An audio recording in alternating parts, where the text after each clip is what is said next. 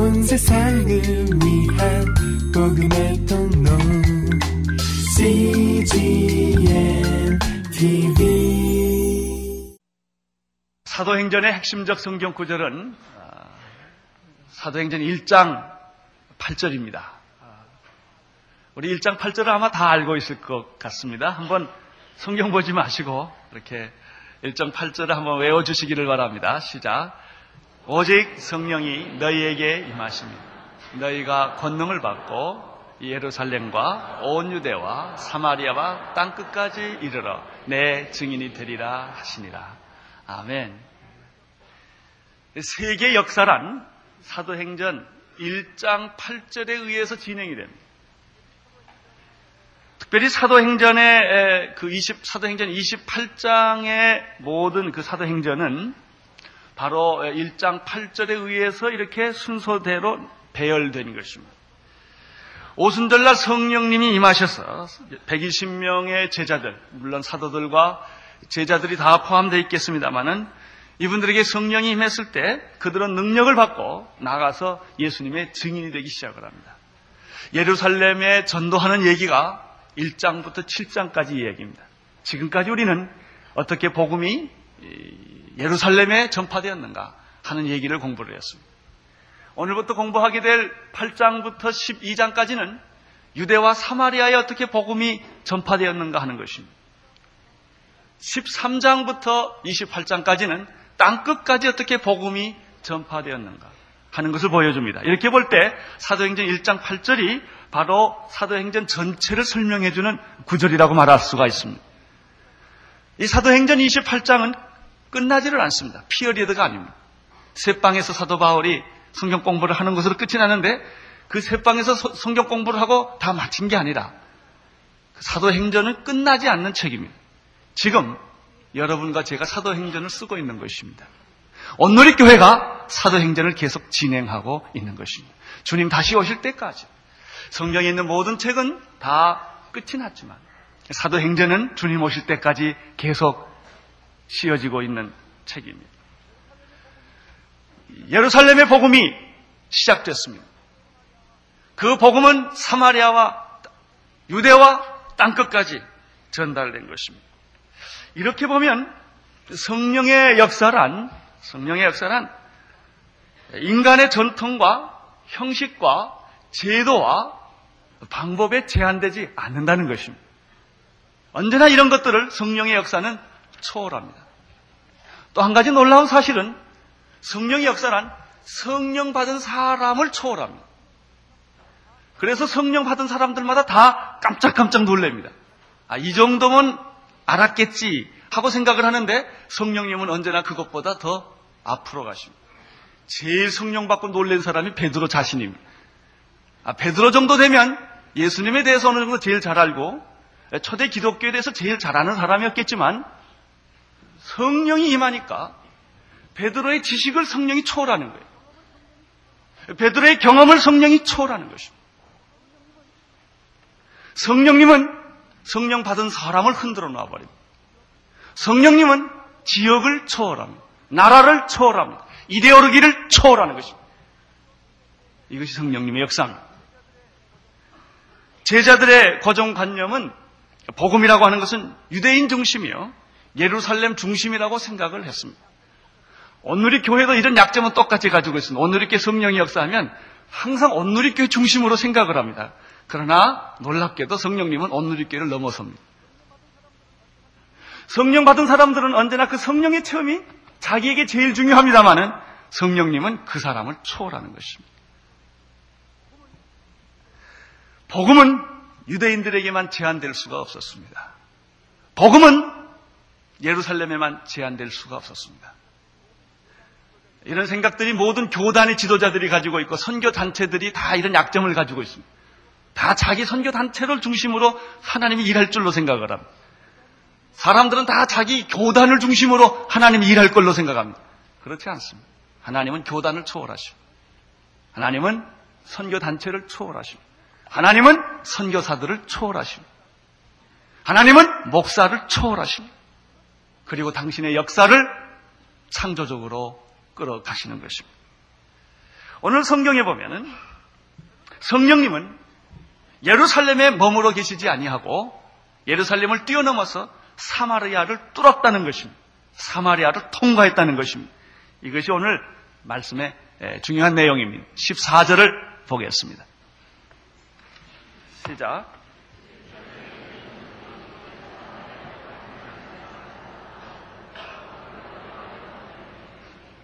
사도들은 복음이 사마리아를 통과했다는 소식을 접하게 됩니다.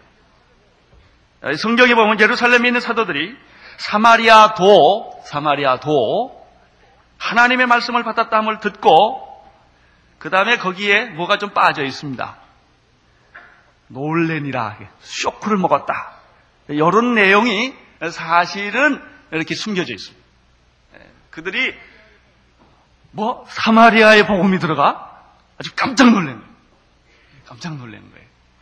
그리고 나서 그들이 베드로와 요한을 사마리아에 파송한 것입니다. 사마리아는 유대인들과 그렇게 친분이 있는 관계가 아닙니다. 우리는 수가성의 여인이 사마리아 나에게도 물을 달라 합니까? 라는 말을 우리가 들어보면 알 수가 있습니다. 늘 적대적인 감과 감정적으로 불편한 관계가 되어 있습니다. 그래서 사람 유대인들은 예루살렘을 가려면 사마리아를 피해서 갔던 것입니다. 그 땅을 밟기가 싫어서. 사마리아 사람들을 천시했던 것입니다. 그러나 성령이 임하니까 그런 여러 가지 민족적인 감정, 인간적인 감정, 제도적인 어떤 것, 이런 것들을 막 뚫고 들어간다는 것입니다. 성령이 임하면 놀라운 것은 원수를 사랑하게 됩니다. 우리도요, 보통 살다 보면 직장에도 싫은 사람이 있어요. 그 사람이 있는 데스크는 옆에도 안 가요. 멀어도 꼭 돌아가지. 보기 싫으니까. 그러나 성령이 임하면 어떻게 됩니까? 싫은 데를 찾아갑니다. 미운 사람을 만나게 되는 것입니다. 성령 받은 사람에게는 한계가 없는 것입니다. 제한이 없는 것입니다. 이런 일들이 바로 여기에 일어났습니다. 성령이 임하면 나는 별로 한 것이 없는데 나를 통해서 하나님이 하신 일이 굉장히 많습니다. 엄청난 것입니다. 사실 인간이 할 수 있는 것은 가장 작은 일입니다. 보잘 것 없는 것들만 인간이 하는 것입니다. 위대한 일은 하나님이 하시는 것입니다. 엄청난 일은 하나님이 하시는 것입니다. 성령의 역사는 인간의 고정관념과 상식과 전통과 헌법을 뛰어 넘습니다. 두 번째, 오늘 이 14절에서 발견하는 것이 또 하나 있습니다. 그것은 뭐냐면 성령의 역사가 일어났을 때 사도들이 지체하지 않고 즉각 응답했다는 사실. 사도들이 그들의 감정이나 전통이나 그들의 과거의 인습에 얽매이지 않고 성령의 역사가 일어났다는 소식을 듣고 즉시 행동을 합니다. 그 즉시 행동하는 것이 무엇입니까? 베드로와 요한을 파송하는 것입니다. 베드로와 요한은 그 사도들에 있어서 제일 지도자급에 행하는 그런 사람들이었습니다. 성령이 임한 증거는 우리는 성령이 우리에게 역사하는 증거는 즉각적 반응이라는 것입니다.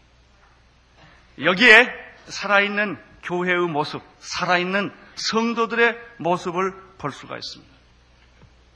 전통적인 교회는 뭘 하나 결정하는데 얼마나 시간이 오래 걸리는지 모릅니다. 헌법을 선 조사를 해야 됩니다. 이게 맞나 안 맞나. 과거에 우리의 선배들이 어떻게 했나 또 조사를 해야 됩니다. 그리고 또 현재 분위기가 어떤가 이런 것도 다 고찰을 해야 합니다. 그리고 몇 달이 지나갑니다. 그리고 결정했을 때는 이미 늦은 때입니다. 이게 보통 우리들이 하는 일입니다.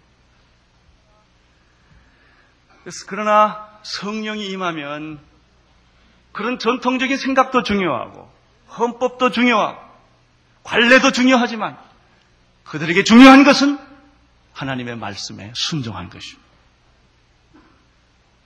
많은 사람들이 무엇을 하나 결정하는데 얼마나 여러 가지를 많이 고려하는지 모릅니다. 물론, 물론 그런 고려들이 어떤 때는 다 중요합니다. 나는 온누리 교회가 성령의 음성이 들렸을 때, 하나님의 뜻이라고 말했을 때, 우리 온누리 교회 리더십은 즉각적으로 그 말에 순종하고 결정하는 그런 축복이 있는 것을 감사드립니다. 우리 온누리 교회 특징이 바로 거기에 있습니다. 온누리 교회 모든 성도들이 여러 가지 헌법도 중요하고 교단도 중요하고 주의 관계도 다 중요하지만 하나님의 뜻이라고 한다면 성령의 음성이라고 한다면 순종하려는 그 태도를 가지고 있는 것 그것을 인하여 나는 하나님께 감사를 드립니다. 아마 그것 때문에 오늘 이렇게 이렇게 짧은 시간 안에 성장하지 않았나는 그런 생각을 하게 됩니다. 많은 선교사님들이 하나님의 음성을 듣고 그들이 여러 가지 인간관계나 자녀교육이나 전통이나 주의 관계를 생각했더라면 그렇게 쉽게 모든 걸 포기하고 떠나지 못했을 것입니다. 어떻게 병원을 개업하다가 그만두고 떠나겠습니까? 어떻게 학교를 가르치다가 교수하다가 떠나겠습니까? 어떻게 내가 장사를 하고 직업을 가지고 일을 하다가 어떻게 떠날 수가 있겠습니까? 지금 곧 돌아가실 어머님이 계시는데 그 어머니를 내가 장례식을 치르고 떠나야 되지 않겠습니까? 놓고 어떻게 떠납니까? 내가 부양할 가족들이 있는데 그 가족들을 놔두고 주님의 음성이 있다고 내가 어떻게 떠날 수가 있겠습니까? 그러나 어떤 사람들은 그런 여러 가지 문제들이 있지만 주님이 부르신다고 느끼면 그냥 행동을 해버리는 것입니다. 그분들이 바로 선교사들인 것입니다. 그래서 이런 말이 있어요. 30이 넘으면 선교사 가기 어렵다. 뭐 이게 끈아풀이 많아요. 붙잡는 게. 안 가야 할 이유들이 굉장히 많습니다. 우리가 하나님의 뜻에 순종하지 못할 이유들이 얼마나 많은지 모릅니다. 그러나 베드로와 요한은 그런 전통적인 인습과 유대 전통과 그런 모든 것들을 초월하고 사마리아가 복음을 받았다는 소식을 듣고 그들은 뛰어갔다는 것입니다. 나는 여러분에게도 이런 순종이 있게 되기를 바랍니다. 우리가 순종 못할 이유가 너무나 많습니다. 그럼에도 불구하고 하나님의 뜻이기 때문에 명령이기 때문에 먼저 그 하나님의 명령에 순종하는 영적인 태도 바로 이것이 여러분과 우리 교회가 축복받는 비결인 것입니다. 그러면 베드로와 요한이 사마리아로 즉시 떠났는데 즉시 반응을 했는데 그들이 그곳에 가서 했던 첫 번째 일은 무엇입니까? 15절을 보시기를 바랍니다. 시작.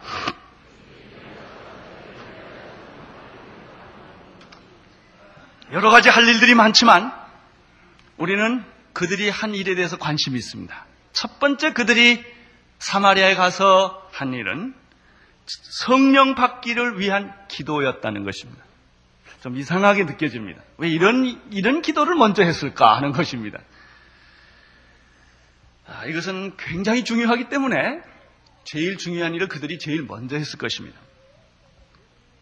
그들은 예수님의 이름으로 세례를 받아 구원을 받았습니다. 그 전에 빌립은 사마리아에 가서 하나님의 말씀을 전했다. 어, 거기 두 가지 중요한 단어가 있다고 그랬습니다. 유앙겔리온, 하나님의 복음을, 복음의 말씀을 전했다. 케루소, 케르구마. 지난주에 제가 두 가지 설명을 했습니다. 우리 그리스도인들이 가서 할 수 있는 일은 복음을, 유앙겔리온을 케루소, 케르구마 선포하는 것입니다. 그게 전도입니다. 그렇게 했더니 귀신들이 떠나갔다고 말했습니다. 그렇게 했더니 병든 자들이 치유를 받았습니다. 그렇게 했더니 무당을 미신을 우상을 섬기던 시몬이라는 사람이 예수를 믿게 됐다고 말을 했습니다. 자 여기서 보면은 복음을 전하니까 예수님을 전하니까 사람들은 예수를 믿고 세례를 받고 구원을 받았습니다. 그러면 왜 성령이 임하시기를 그들이 또 가서 기도를 했는가 하는 것입니다. 그 이유가 16절에 있습니다. 16절 시작.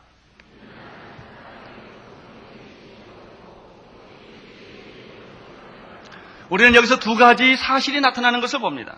하나는 주 예수 그리스도의 이름으로 세례를 받는 그런 일이 하나 있지만, 그러나 이것과 또 달리 성령으로 세례를 받는 일이 있다는 것을 여기서 우리가 두 가지 사실을 보게 됩니다. 그들은 하나님의 말씀을 소개해 받았습니다. 세례를 받았습니다. 예수를 믿게 되었습니다. 우리는 이것을 가리켜 구원을 받았다 이런 말을 합니다.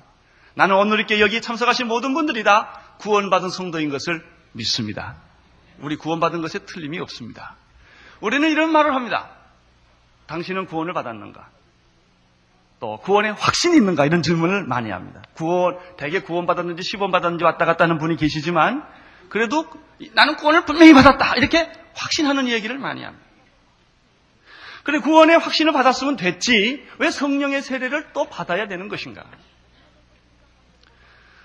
고린도전서 12장 3절에 보면은 성령으로 아니하고서는 누구든지 예수 그리스도를 주라 시인할 수 없다고 말했습니다. 따라서 구원을 받은 것, 예수를 믿게 되는 것, 예수 이름으로 세례를 받는 것 자체가 성령의 역사입니다.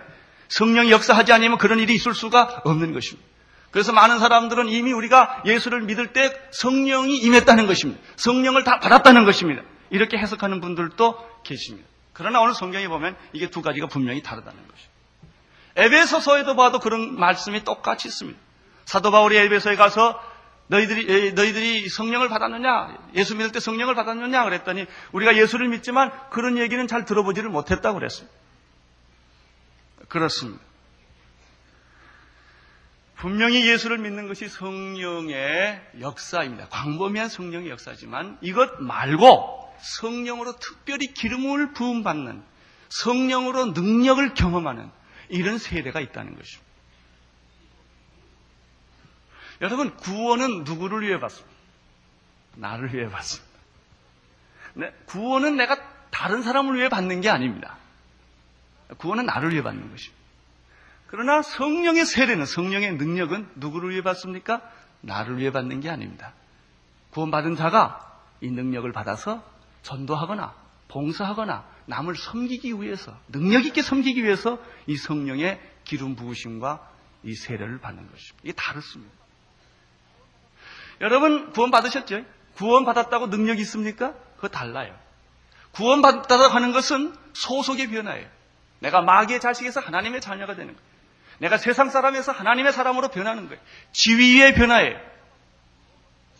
이 구원을 받았다고 하는 것은 소속의 변화요, 지위의 변화요, 위치의 변화예요. 이제 나는 천국 백성이 된 거예요. 하나님의 자녀가 된 거예요. 사망에서 생명으로 옮김을 받은 것이죠. 그렇다고 구원받았다고 다 능력이 생기는 것입니까? 아니에요. 구원받았다고 다 전도하는 것입니까? 아니에요. 그 다른 거예요, 그건. 따라서 성령의 세례라고 하는 것은 구원받지 않는 사람을 위해 주어진 것이 아니라 구원받은 하나님의 자녀들이 어떻게 능력 있게 주님을 위해 살 수 있는가 하는 거예요. 어떻게 힘있게 전도하고 기쁘게 살고 충만하게 살고 죄와 싸워 이기는 그런 능력은 이 구원받은 자에게 주어져야 되는 것입니다. 아, 이북에 있는 사람이 이남으로 이, 어, 뭐죠? 저 도망 나올 수 있어요. 탈출할 수가 있어요. 그러면 이북에 소속되어 있던 사람이 이남에 오게 되는 것입니다. 이남에 오게 되면 그 사람은 이남에서 이, 이 우리나라에서 누릴 수 있는 많은 자유와 특권과 이런 모든 가능성이 다 가지고 있는 것입니다. 그렇다고 그 사람이 그것을 가지고 있느냐 하는 것은 다른 것입니다. 여기에 예수 이름으로 받는 세례와 성령으로 받는 세례의 그 차이가 있는 것입니다. 여러분 베드로와 열두 사도는 구원 받았다고 생각합니까? 안 받았다고 생각합니까? 가론 여사 빼놓고 다 받았겠죠. 아 예수님하고 3년을 살았고 그랬는데 그 부활도 받고 십자가도 받는데 근데 왜 예수님이 그들에게 너희는 예루살렘을 떠나지 말고 내가 내게 지시한 아버지께서 약속하신 걸 받기까지 떠나지 말라고 그랬을까요? 왜? 왜? 그들이 정말 능력을 받아서 그리스도의 참된 증인이 되기 위하여 하나님은 이 인치신 성령으로 인치시는 그런 사건이 필요했던 것입니다. 베드로는 언제 거듭났습니까? 예수님하고 살 때, 아, 언제 능력을 받았습니까? 예수님하고 살고 같이 있을 때 능력 받은 것이 아닙니다. 베드로는 십자가를 봐도 무능했고 부활을 봤을지라도 무능했던 사람입니다. 그가 십자가의 증인이 되고 부활의 증인이 된 것은 성령 체험한 이후 능력을 받았다는 것입니다. 나는 오늘 여러분이 이 능력을 모두 다 받게 되기를 바랍니다. 어떤 경우에는 고넬료처럼 성령의 세례가 먼저 오고 물 세례가 뒤에 오는 경우도 있습니다. 어떤 경우에는 물 세례가 먼저 오고 성령의 세례가 뒤에 오는 수도 있습니다. 어떤 사람들의 경우에는 물 세례와 성령 세례가 동시에 오는 수도 있습니다. 어떤 사람은 성령의 세례가 임했는데도 그것이 임했는지 잘 모르는 사람이 있을 수도 있습니다. 그러나 분명한 것은 우리가 정말 하나님의 자녀가 되기 위하여 예수 그리스도 이름으로 세례를 받는 구원이 필요합니다. 구원받은 자는 능력 있게 그리스도를 섬기기 위하여 성령의 세대가 필요한 것입니다.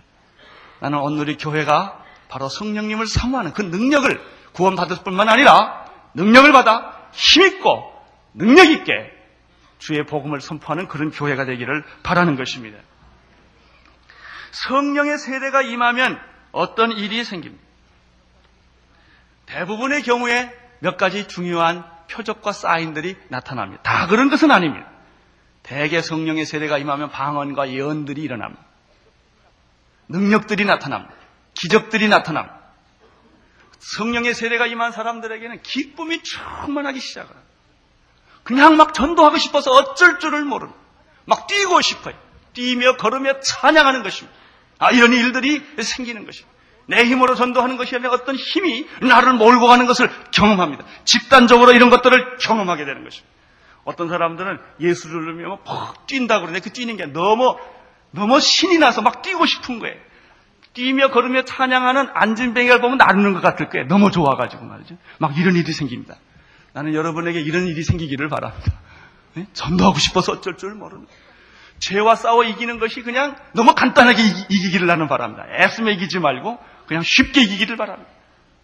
선을 행하는 것이 쉬워져야 찬양이 막 터져 나와야 막 기쁨이 터져 나오는 것입니다. 어, 얼굴을 보면 합니다. 너무 기쁜 사람. 그런데 어떤 사람은 구원 받았는데 아주 찌그러진 얼굴이 있어요. 이건 구원을 받았는지 뭘 받았는지 정말 알 수가 없어요. 예수 믿는 사람인지 안 믿는 비참해요 그 얼굴이. 교회 한번 오려면 악을 써야 교회로 와요. 정말 이, 이, 막 힘이 드는 거예요. 힘이 드는 거예요. 헌금 한 번 하려면 그냥 또 생각하고 또 생각하고 그래야 겨우 그냥 한 번 이렇게 할까 말까 그것도 그것도 안 하죠. 예수 민, 민, 다 이해는 해요. 다 믿어요. 다 결정을 해. 안 돼요. 뭐가 안 돼요. 찬송도 잘 안 돼. 어떤 사람은 그냥 찬송가 5절까지만 나오면 그냥 기절을 하려고 그래. 너무 놀래가지고. 2절만 안 부르고 왜 5절을 부르냐 이거예요. 그러나 어떤 사람은 그냥 5절 나오면 그냥 기쁨이 충만한 사람이에요. 50절은 없을까?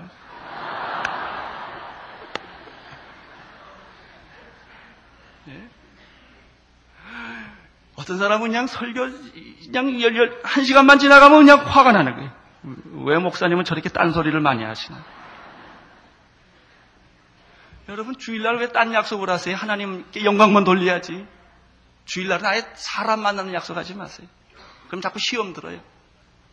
주일날은 신방하고 병든 자 신방하고 시간 있으면 가족들하고 그저 즐기고 찬양하고 이런 쪽으로 시간을 보내야지 왜 주일날까지도 비즈니스를 약속을 하고 골프를 약속하고 등산 가는 걸 약속하니까 다 문제가 되는 거예요. 그래서 하나님 믿는 거는 형식. 그냥 그것은 거칠해. 안 갔다 오면 그냥 어떻게 교통사고 날 것 같으니까 잠깐 갔다 와야 되는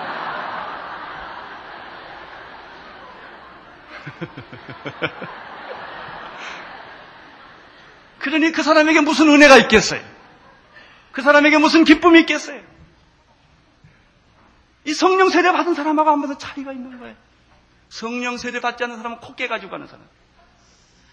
그 소가 콧게 가는 거 있죠, 이렇게. 실어 가지고 가는 거. 한 사람은 찬송과 할렐루야를 부르며 가는 거예요. 나는 여러분들이 모두 다 성령으로 능력받기를 바랍니다.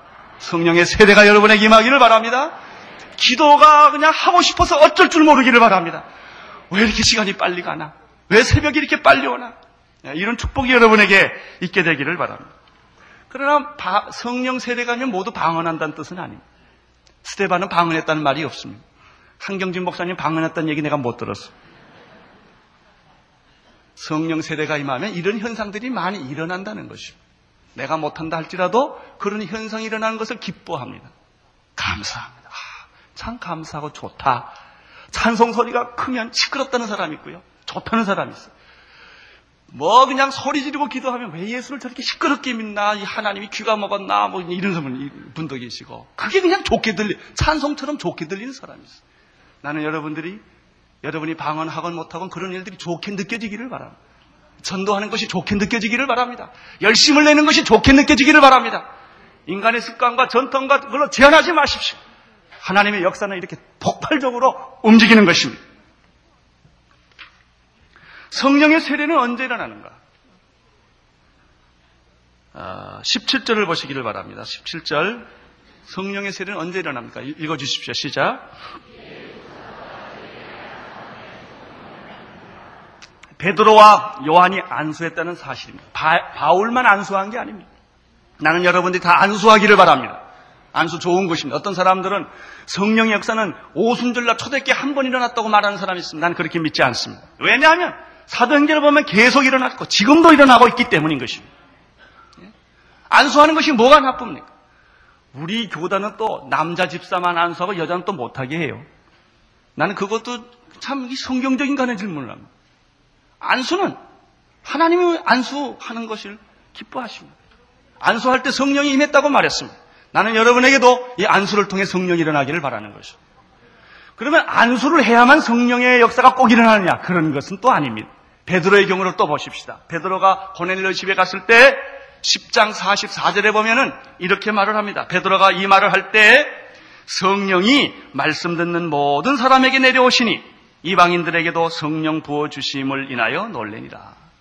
여기 보면 성령이 말씀을 들을 때 성령 세례가 임했다고 말했습니다. 그러니까 성령의 세례는 안수할 때 기도하며 안수 기도할 때도 성령의 세례가 임할 수가 있는 것입니다.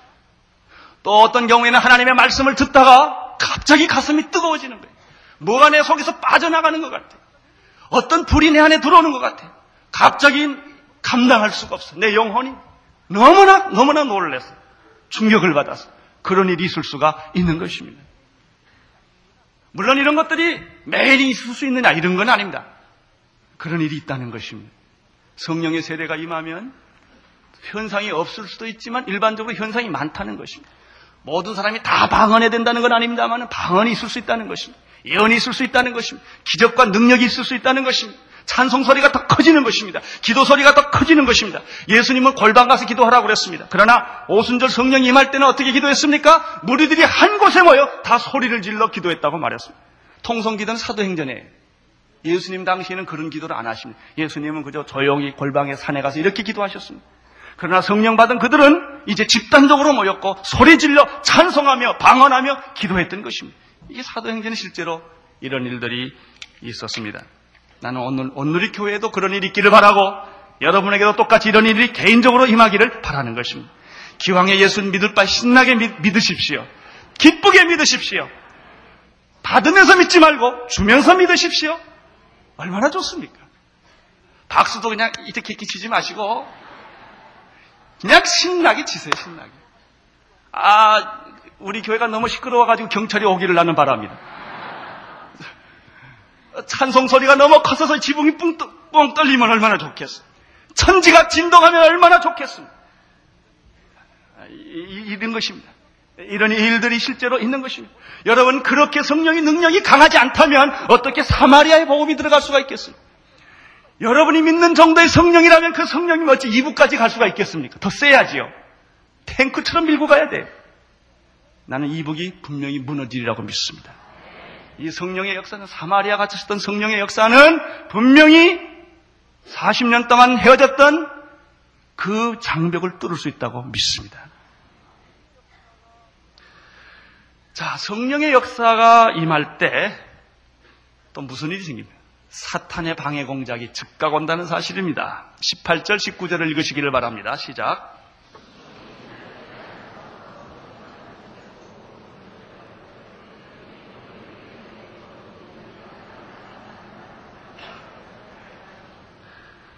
사탄은 두 가지 방법으로 공격합니다. 첫째는 무식하게 공격하는 게 있습니다. 성령의 세대가 임하면 막 핍박을 하는 것입니다. 스테반이 설교할 때 사람 돌로 쳐 죽이려는 것처럼 이런 드러나는 공격적인 방법이 있습니다. 그러나 또 하나의 방법은 아주 교활한 방법이 있는데 이 성령의 역사를 물질화, 세속화, 상품화시키는 방법입니다. 이게 무섭습니다. 거의 대부분 성령 받은 사람들은 다 여기에 녹아났습니다. 여기에서 진 것입니다. 여러분 성령의 세례가 임하는 것은 너무나 아름다운 것입니다. 충격을 줄 만큼 아름답고 놀라운 것입니다. 눈물을 흘리며 콧물을 흘리며 회개하는 모습처럼 아름다운 게 어디 있습니까? 무엇이 그렇게 사람을 회개할 수가 있겠습니까? 철학입니까? 도덕입니까? 인간의 선행이 그렇게 사람을 감동시킬 수가 있겠습니까? 그러나 성령의 세례는 그런 것들을 하게 합니다. 사람을 변화시킵니다. 천사의 얼굴을 만들어내, 마귀의 얼굴에서 천사의 얼굴로 만들어냅니다. 그렇게 이기적인 인간을 그렇게 사랑스러운 인간으로 만들어냅니다. 자기밖에 몰랐던 그 인간이 남을 섬기는 인간으로 변신시킵니다. 그런데 그런 것만 있는 게 아닙니다. 방언이 터집니다. 예언이 생깁니다. 강력한 성령의 역사가 일어납니다. 안진뱅이가 일어납니다. 귀신이 떠납니다. 얼마나 놀랬겠어요. 마귀는 바로 이런 점을 공격한다는 것입니다. 이것을 보고 시몬의 시몬에게 들어갑니다. 그래서 시몬이 이렇게 말합니다. 하, 안수한 시몬이 원래 무당이 점을 치고 귀신의 힘을 빌려서 능력을 행하던 사람이거든요. 시몬이 그걸 딱 보니까 장사가 되겠어요, 저게. 저것만 딱 사면 그냥 굉장한 좋은 비즈니스가 되겠어요. 아, 그래가지고 그냥 이, 이 성령의 역사나 예수님은 별로 관심이 없고 저 능력을 어떻게 돈 주고 좀 살 수 없을까? 응? 그 라이센스를 좀 따면 좋겠다. 아, 이런 생각을 하게 된 것입니다. 여기에 예리한, 예리한 사탄의 공격이 있는 것입니다. 많은 주의 종들이, 은혜 받은 주의 종들이, 은사 받은 주의 종들이, 성령 받은 주의 종들이 왜 넘어집니까? 돈 때문에 넘어집니다. 기적을 베풀거나 안수를 하거나 병이 낫거나 이런 일들이 나면 너무 사람들이 좋아서 돈을 갖다 준 헌금을. 근데 돈을 자꾸 갖다 주면 사람은 돈에 관심을 갖게 됩니다. 돈이 많이 벌릴 수 있는 방법을 자꾸 하게 됩니다. 돈이 적게 나올 곳에는 안 합니다. 돈이 많이 나올 수 있는 곳에는 자주 갑니다.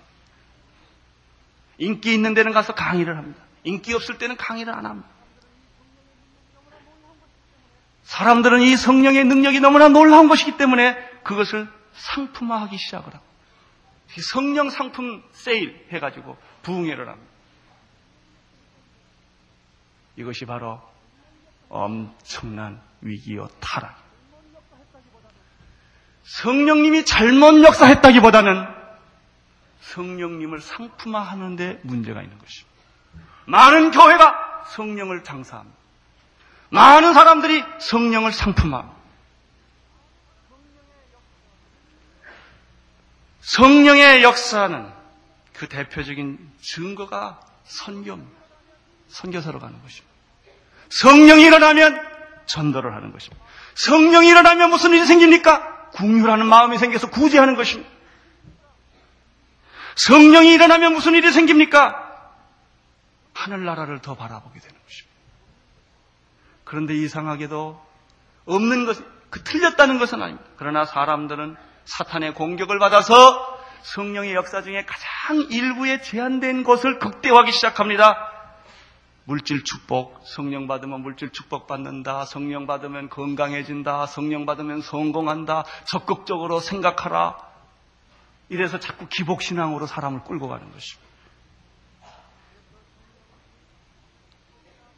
그래서 성령이 물질 축복이나 성공이나 기적을 일으키는 수단으로 사용되는 것입니다. 여러분, 하나님은 수단으로 사용되는 분이 아닙니다. 하나님은 영광과 존귀를 받는 분입니다. 그렇기 때문에 그분은 우리에게 많은 축복을 주었는데 인간은 하나님은 관심이 없고 하나님이 주신 축복만 관심이 있어서 하나님을 수단화한다는 것입니다. 예수님을 수단화한다는 것입니다. 성령님을 수단화한다는 것입니다. 성령 대부흥이다 은사 집회라는 수많은 간푼 귀신 쫓고 능력을 행하는 것을 많이 만들어 놓는데 어쩐지 이상합니다. 어쩐지 이상합니다. 회개가 없습니다. 진정한 회개가 없습니다. 가슴을 치며 통해 자복하며 자기의 삶을 바꾸는 그런 결단이 그 집회를 통해 나와야 되는데 그런 것은 없습니다. 불러 불러만 있어요. 은사 은사만 있어요. 병 고침 병 고침만 있어요. 물질 축복 물질 축복만 있는 거예요. 이게 웬일입니까? 그것이 목적은 아닌데. 그것이 목적이 아닙니다. 그래서 많은 은혜 받은 자들이 은사를 사용하다가 다 꼬꾸라집니다. 다 망합니다. 이런 일들은 우리 너무나 많이 보는 것입니다. 교회는 성령님으로 돈벌이해서는 안 됩니다. 성령님을 이용해서 성공하고 부흥하는 것이 아닙니다. 오늘 마치 시몬이라는 사람이 돈을 주고 안수의 능력을 사려는 것과 똑같은 것입니다.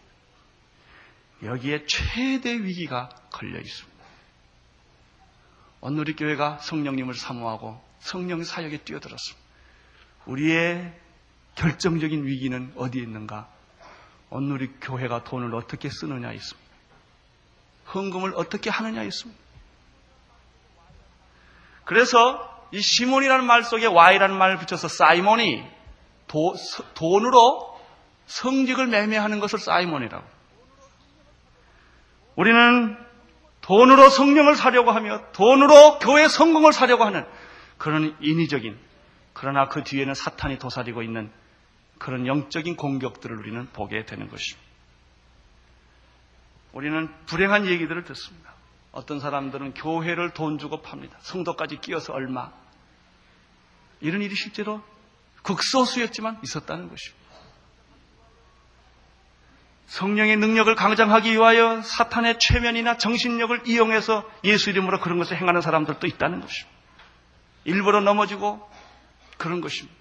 그런 일들이 없는 것이 아닙니다. 부인할 수가 없는 그런 현상들이 부분적으로 있다는 것입니다. 그것 때문에 정말 성령의 역사들이 다 오해가 되고 가요지는 것입니다. 여러분, 요즘에 락큰롤이나 이런 음악하는 사람들을 보십시오. 사탄의 음악을 해도 수십만 명이 모입니다. 수 모이는 것만이 진리냐 아니냐를 결정할 수가 없는 것입니다. 얼마든지 인위적으로 이렇게 할 수도 있는 것입니다. 그러나 그 결과는 무엇입니까? 망하는 것입니다. 그 결과는 무엇입니까? 패배하는 것입니다. 20절을 보시기를 바랍니다. 20절. 베드로가 가라되 내가 하나님의 선물을 돈 주고 살 줄로 생각하였으니 내 은과 내가 함께 망할지어다. 물질적 성령관, 성령의 세속화, 성령의 상품화, 성령의 물질화의 결론은 무엇입니까? 망하는 것입니다. 망할지어다. 돈과 함께 망할지어다. 신앙은 돈으로 못 사는 것입니다. 성령의 능력도 돈으로 살 수 없는 것입니다. 이렇게 살려, 이런 것으로 사려고 조종하는 사람들은 망하게 되는 것입니다. 무섭게 망하는 것입니다. 아나니아 삽디라를 우리는 보았습니다. 교회가 경계해야 될 일은 바로 이런 부분들입니다. 21절을 보시기를 바랍니다. 시작.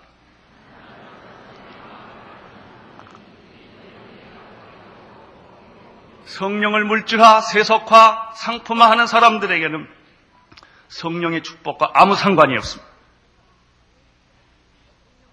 그들은 예수 얘기를 할 수 있습니다. 성령 얘기도 할 수 있습니다. 교회 얘기도 할 수 있습니다. 그러나 아무리 아무런 상관이 없는 것입니다. 그러나 다행히 감사한 것은 하나님께서 이러한 자에게 회개하고 다시 돌이킬 기회를 주셨다는 것입니다. 22절 같이 읽겠습니다. 시작.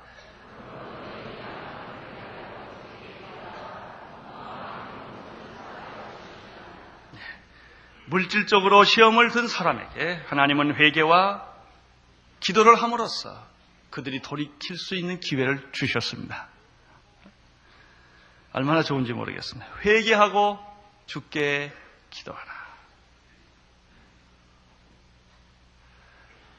오늘 우리에게 이런 축복이 있게 되기를 바랍니다. 혹시 신앙과 우리의 구원과 우리의 성령의 역사들을 혹시 이런 이기적인 수단으로 사용하기를 생각했다면 회개하라고 말씀하십니다. 주님께 기도하라고 말씀하십니다.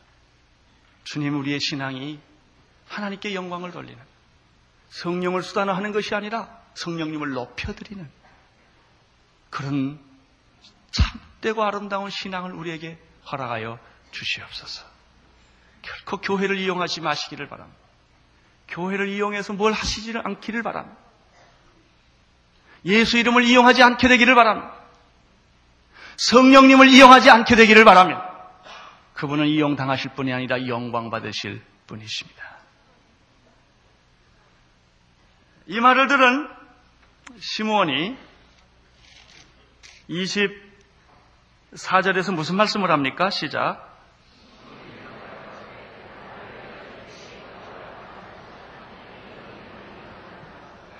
이거 보면 시몬이 참 순진한 것 같아요. 예? 이 사람이 아직 뭘 몰라서 예수 믿은 시간이 너무 짧아가지고 예수를 믿고 보니까 그냥 너무 좋아서 돈으로 가 살라고 그랬어. 아, 그 망할지어다 그러니까 아 그런 게 하나도 내게 좀안 임하게 좀 기도해달라고 이렇게 예, 기도를 했습니다. 어쩌면 우리는 이 순진함을 배워야 될지도 모르겠습니다. 어린아이처럼 순진하게. 잘못된 것은 빨리 회개하고 고치고. 정말 순수하고 아름다운 성령의 충만이 여러분에 있게 되기를 바라는 것입니다. 성령님이 우리에게 임한 것은 나를 위해 임한 것이 아닙니다. 내가 그 능력을 받아 다른 사람에게 봉사하기 위해 오신 것입니다. 예수님의 구원은 나를 위한 것입니다. 그러나 성령의 능력은 여러분 자신의 영광을 위하여 주신 것이 아닙니다. 성령의 은사는 여러분 자신의 영광을 위하여 주신 것이 아닙니다. 봉사하기 위하여 그리스도께 영광을 올리기 위하여 주신 것입니다. 기도하겠습니다. 조용히 시간에 여러분 자신을 생각해 보시기를 바랍니다. 성령의 그 큰 능력과 기적을 나의 이기적인 목적으로 쓰려고 하지는 않았는지 그런 일이 있으면 우리가 조용히 주님께 회개하시기를 바랍니다. 주님, 참으로 우리로 하여금 위대하신 성령님의 능력을 보게 하여 주시옵소서. 잠깐 기도하겠습니다.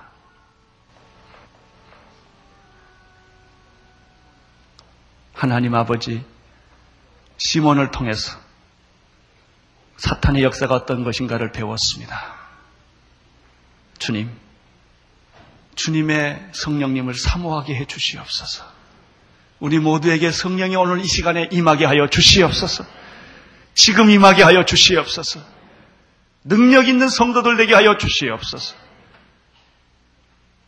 예수님 이름으로 기도.